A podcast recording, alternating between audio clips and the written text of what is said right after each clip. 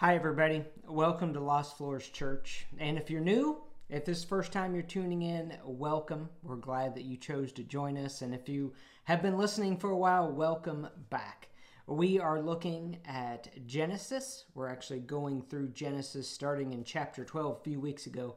We started talking about Abraham and how Abraham and his descendants basically still affect our faith and our relationship with God today. Uh, last week we talked about the covenant and the impact that the covenant had. And, and so we looked at the Abrahamic covenant and then the new covenant that Jesus ushered in. And both of these covenants are just love driven. Uh, as opposed to a lot of the covenants in that day and time when Abraham and God made this covenant, uh, they were for political reasons or for power. But with God, it was simply about love and relationship. And, and that's the same as it is today. God wants a relationship with us. That's why we have the new covenant through Jesus. You know, interestingly enough, this this faith that we have in God is a very grace and love driven faith. Uh, but I remember if I go back to college, I, I, wasn't raised in the Nazarene church. I was raised in the church. And so it wasn't until I was 19 years old that I came to faith in, in Jesus. And I started going to this school, Mid America Nazarene. And uh, when I first went there, I began to realize pretty quickly that that there was kind of a I don't know a hierarchy in the school. Uh, the, the, these people that have been Nazarenes for years, they'd gone to church camp together. They went to church together. They they all knew each other, and I was kind of this this outsider. And, and so in the process of of over a couple years becoming a religion major and being called felt I felt called to be a pastor in this church and and I remember I felt this way from the very beginning and all the way up until I graduated that I didn't belong being a pastor of this church even though I felt this this tugging, I, I never really felt like I was adequate to be a pastor. And for several reasons. I didn't have the nazarene heritage. I didn't i didn't feel like i was a, good enough to be a pastor because these guys they were smart. They they seemed to have it all together. They weren't you know like me. And so so in all honesty as i came to the end of my my time at mid-america and getting ready to graduate i I felt like I could not be a pastor. That that I didn't fit that mold of being a pastor. And so I ran from it. And and what's interesting is now I look back and go, I'm glad I don't fit that mold because we're all created different. But at the time, I thought I didn't fit that mold because there's something wrong with me. Uh, but the more I study the Bible, uh, the more I study God's relationship with man, the better it makes me feel about about my own inadequacies and my, my own shortcomings. And so when you look at the life of Abraham, Abraham made all kinds of mistakes. And yet at the times that God or that he needed God that that he was in need, God always provided for him. Just in the instance when he was going to sacrifice his son Isaac. And, as he's there, God stops him and then God provides a ram. He provides the sacrifice. And it seems to be that way throughout human history. Mankind messes up, or, or they get to a place where they just can't do it. And what we need is we need a Savior. But we need a grace and love driven God. And that's who the God of the Bible is. And now we're going to pick up in chapter 24. And we're going to continue talking about Abraham. And now we're going to get into his descendants, especially Isaac and his son Jacob. Uh, Abraham lived to be 175 years old. He ended up having lots of children and lots of grandchildren, but but Isaac, you remember Isaac was that promised child. And, and so we're going to follow the line of Isaac. And beginning in chapter 24, we find that Abraham is really wanting Isaac to have a good wife. And not from the land they're in now, because to him those were foreign people. So he sends his servant back to the land that he came from. And his servant goes back there and he takes with him all kinds of gold and silver and other servants, which really is showing that he's very wealthy. Because at this point, Abraham had become quite wealthy. And so he sends his servant back there, and his servant, through through a process, uh, finds this woman named Rebecca. And he meets Rebecca, and he immediately knows that Rebecca is the one for Isaac. And, and then Rebecca brings him home to her family, and, and here this, this servant of Abraham is telling the family he came here to find Rebecca. That he came here and, and he has all this gold and silver, and he is going to bring her back and, uh, and marry Isaac. Now, you can understand as a dad, you'd be a little hesitant. Now, very different culture, right? But Rebecca's ready to go. Uh, the dad's ready to send her on. The mom and the brother are like, ah, I don't know about this. But eventually, Rebecca talks them into it and says, I, I want to go. And maybe it's she found herself a rich man. Hadn't even seen him yet, but but here the servant goes and she has this brand new beautiful gold nose ring and, and some bracelets and here she goes and sure enough she meets Isaac and they hit it off and it is good. In chapter 25 of Genesis, Rebecca and Isaac begin to have children. And and they have two children. One is Esau and one is Jacob. They're actually twins. Uh, but in that day, it was very important which twin came out first. And so I'm going to read to you what Genesis 25, verses 22 through 26 says. The babies jostled each other within her, and she said, Why is this happening to me? So she went to inquire of the Lord. The Lord said to her, Two nations are in your womb. Two peoples from within you will be separated. One people will be stronger than the other the older will serve the younger. Then the time came for her to give birth. There were twin boys in her womb. The first to come out was red, and his whole body was like a hairy garment. So they named him Esau. After this, his brother came out with his hand grasping Esau's heel. So he was named Jacob. So from the very beginning, these two are just kind of at each other. They, they they are at war in one way or another. And they're very different, even though they were twins. They were very different. And, and Jacob ended up being kind of a, a mama's boy. He didn't have a real hairy body, and he liked to be at home and help his mom, and he liked to cook and things like that. And then there's Esau. Esau was this manly man covered in hair maybe looked like the duck dynasty guys loved to hunt and and so the mom and Jacob hit it off. They became each other's favorite. And then dad, Isaac, and Esau, they became each other's favorites. And so that's kind of how the story unfolds. And one day Esau comes home from hunting and he's tired and he's worn out and he's looking for a meal. And his mom must not be there. So, so he tells Jacob, who's cooking a meal, hey, give me some of that food. And Jacob says, you know what? I, I don't think I will. I'll give it to you on one condition. And Esau says, "Well, whatever. I'm about to die. Give me the give me the stew."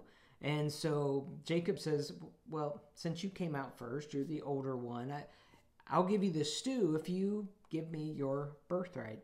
And Esau, being I guess this typical dumb man, says, Sure, can have my birthright. Give me the stew. And he eats. And honestly, Esau doesn't think anything else of it, just kind of a, a blip on the map. But Jacob never forgets that moment. I want to read to you what it says in verse 34. Then Jacob gave Esau some bread and some lentil stew. He ate and drank, then he got up and left. And so Esau despised his birthright. And, and so here the writer of Genesis is basically saying Esau, in this moment, just like didn't care. Didn't care. And that will come back and haunt Esau.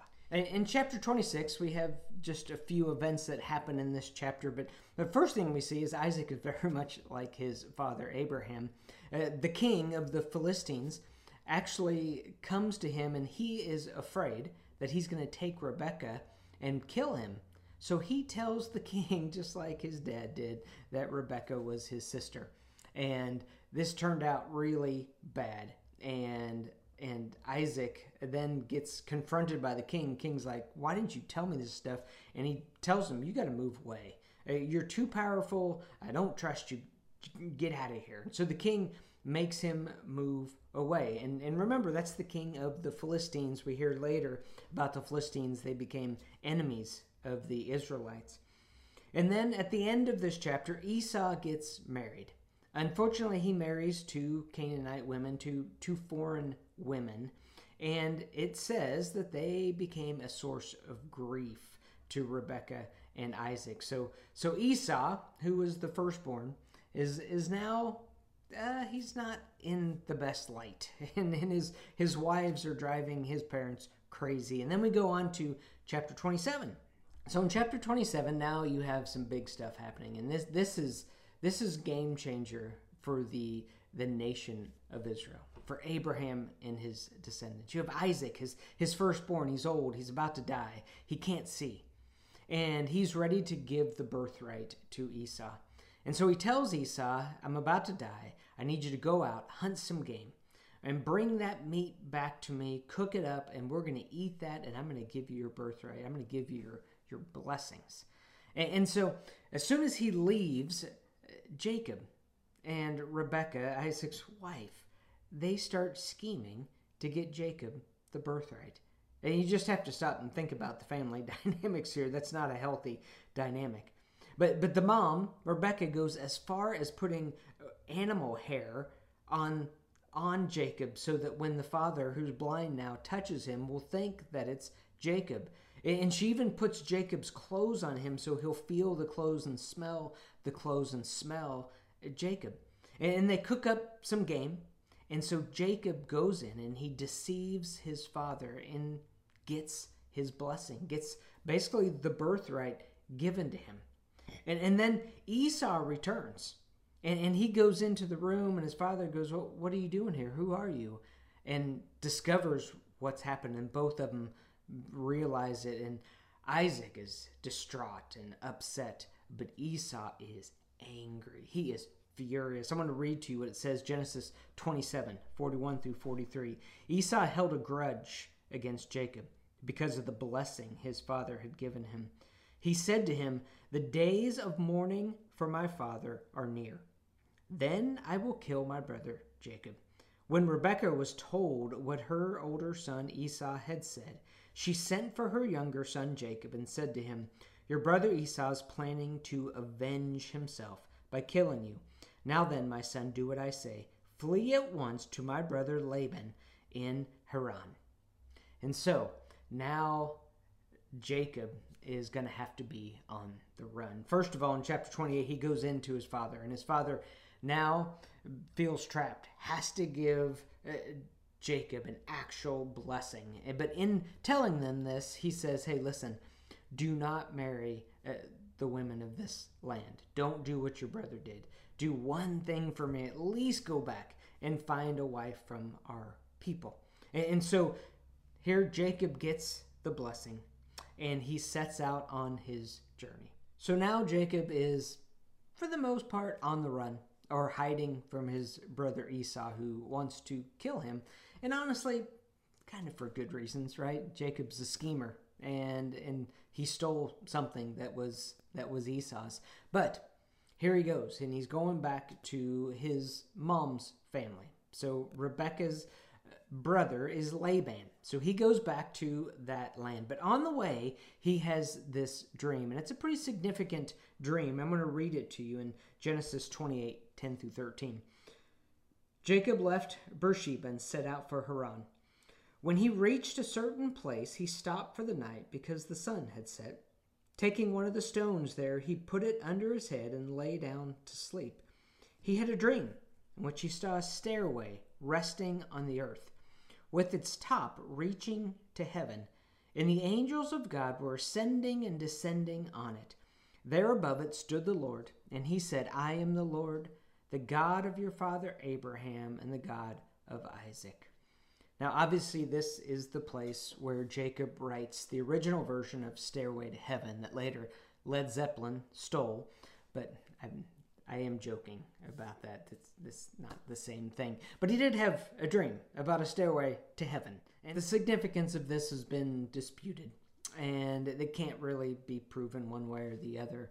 But one thing we do know for sure is that at this moment, it's pretty significant if it's being written about. Is he has this dream, and basically, to me, it's signifying that God is reminding him of the covenant, renewing almost of the covenant, reminding him that, hey, you're obligated, I'm obligated, I'm going to give you this land. It, just remember that that this promise is on to you now. You got the birthright. You got the blessings. And so here it is. This is the covenant. Now, Jacob obviously deceived his brother, deceived his own father, and now he's on the run. And he gets to this, this new land, and there he gets there, and the first person he sees is this beautiful woman named Rachel. And he immediately begins to to feed her sheep and, and to to take over her and he discovers this is my cousin. And he meets Laban who's Rebecca's brother and Laban brings him in and and there's this little family reunion. And so he stays there for a while and after a while um, Laban the the brother of his mom says you know what? You can't just just work here and me not give you anything so so let's let's make some deals and Jacob pipes up immediately. He says, I, I actually, I, have already came up with something. I, w- I want to marry Rachel. I want to marry your daughter. She is so beautiful. And Laban says, That's great. I, I'll give you Rachel. Now, there was another sister. Her name was Leah. And they weren't equal. Well, I'm just going to read it to you so I don't say anything out, out of bounds here. But it says, Now Laban had two daughters. Uh, the name of the older one was Leah, and the name of the younger one was Rachel. Leah had weak eyes, but Rachel had a lovely figure and was beautiful. I, I don't know what it means by Leah had weak eyes, if she couldn't see very well or she was just cross-eyed. I, I don't know. I don't know if it had some other other meaning that she was just not attractive. I think is the basic gist here. And then you go to Rachel, and she was lovely. She had a lovely figure, and she was beautiful. And so that's who that's who um, Jacob fell in love with. And so Laban makes a deal. You work for me for seven years, and I will give you Rachel. And so Jacob works for seven years, but it was like nothing because it was the love of his life. And when seven years are up, he's so excited and he goes to Laban, Give me my wife. So they have this big ceremony. And in those days, the head was covered. They didn't, they couldn't see, but obviously he knew it was Rachel. And then they go back and they consummate the marriage, which means they slept together. And the next morning, when Leah wakes up, Jacob then discovers he has the wrong wife, that Laban tricked him. And, and, so now this is Jacob, who just tricked his dad and his brother, is now being tricked by Rebecca's brother. And so now he's stuck with Leah, but he doesn't want Leah. And so he can't divorce her, but he goes and says, No, I want Rachel as my wife. Now, I'm sure that makes Leah feel great, but so then Laban says, Okay, work me for, for me for another seven years, and then you can have the wife you want. And so he does. Seven more years, so 14 years he worked for Laban. Finally, he gets Rachel, and obviously, Rachel's the favorite. Uh, but the interesting thing about this story is that Leah is the one that begins to give him children. So obviously, wasn't too worried about her bad eyes because she began to have children. And the third child she had was Judah. So from Abraham, uh, now Isaac, Jacob, and now Judah is born. And, and so you can see the line of Jesus forming here. And what's interesting here is Rachel has no children yet. And so his favorite wife isn't the line that Jesus chooses. And when we just stop and we look at this story right now, we go, man, this was the family that God chose. Uh, this is the family that God said, hey, this is this is the line. Uh, my son is going to come out of this line, and I'm going to save the world through this line of people, beginning with Abraham. And you would think that this would be a model family, right? Uh, like going back to Mid American Nazarene, you know, you had these long-time Nazarenes and they were upstanding and their parents were upstanding or, or they gave a lot of money, one or the other. And, and so you had this, this example, right?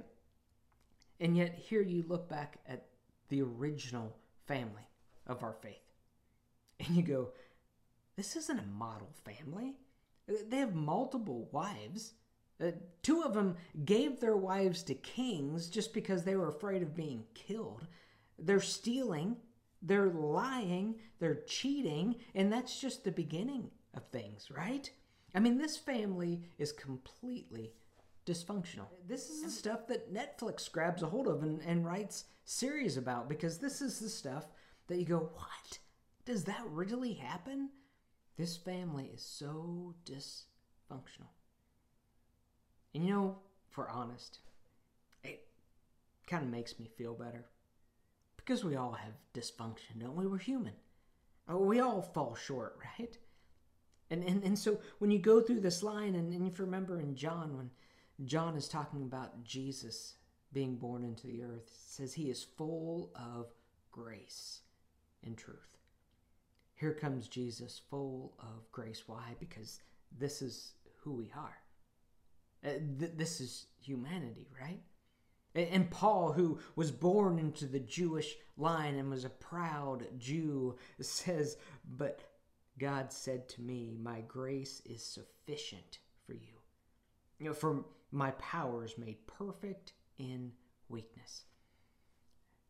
God's grace is sufficient for you and I. And, and you know, it's interesting. After years of being out in the working world, I I felt this tugging still to go back into the ministry or to, to be in the ministry, the, the one that I'd run from. And I wasn't any better. In fact, maybe I was a little bit worse. Uh, my wife was terrified of going back to the ministry. In fact, she literally uh, said that was her biggest fear when we got married is that I would once again feel this call back into the ministry. And we both felt that way for the same reason because we didn't live up to the standard. We weren't good enough. It, but then you read this. You read about Abraham and his descendants all the way down to us, and you go, oh, yeah, that's right. None of us are perfect. We're all a bit dysfunctional. And we all need the grace of God. That's the beauty of it. That's the beauty of the, the covenant. It's this love driven covenant that's that's really just one-sided. It's it's God saying, "I am giving you everything." And really, it's us surrendering our dysfunction, surrendering our our lack of goodness and just saying, "Your grace, God, is sufficient. Let me pray for us. Dear Heavenly Father, thank you for your grace. Thank you for your love. And thank you for your story. That is really our story, too. We thank you for it. And we pray this in your name. Amen.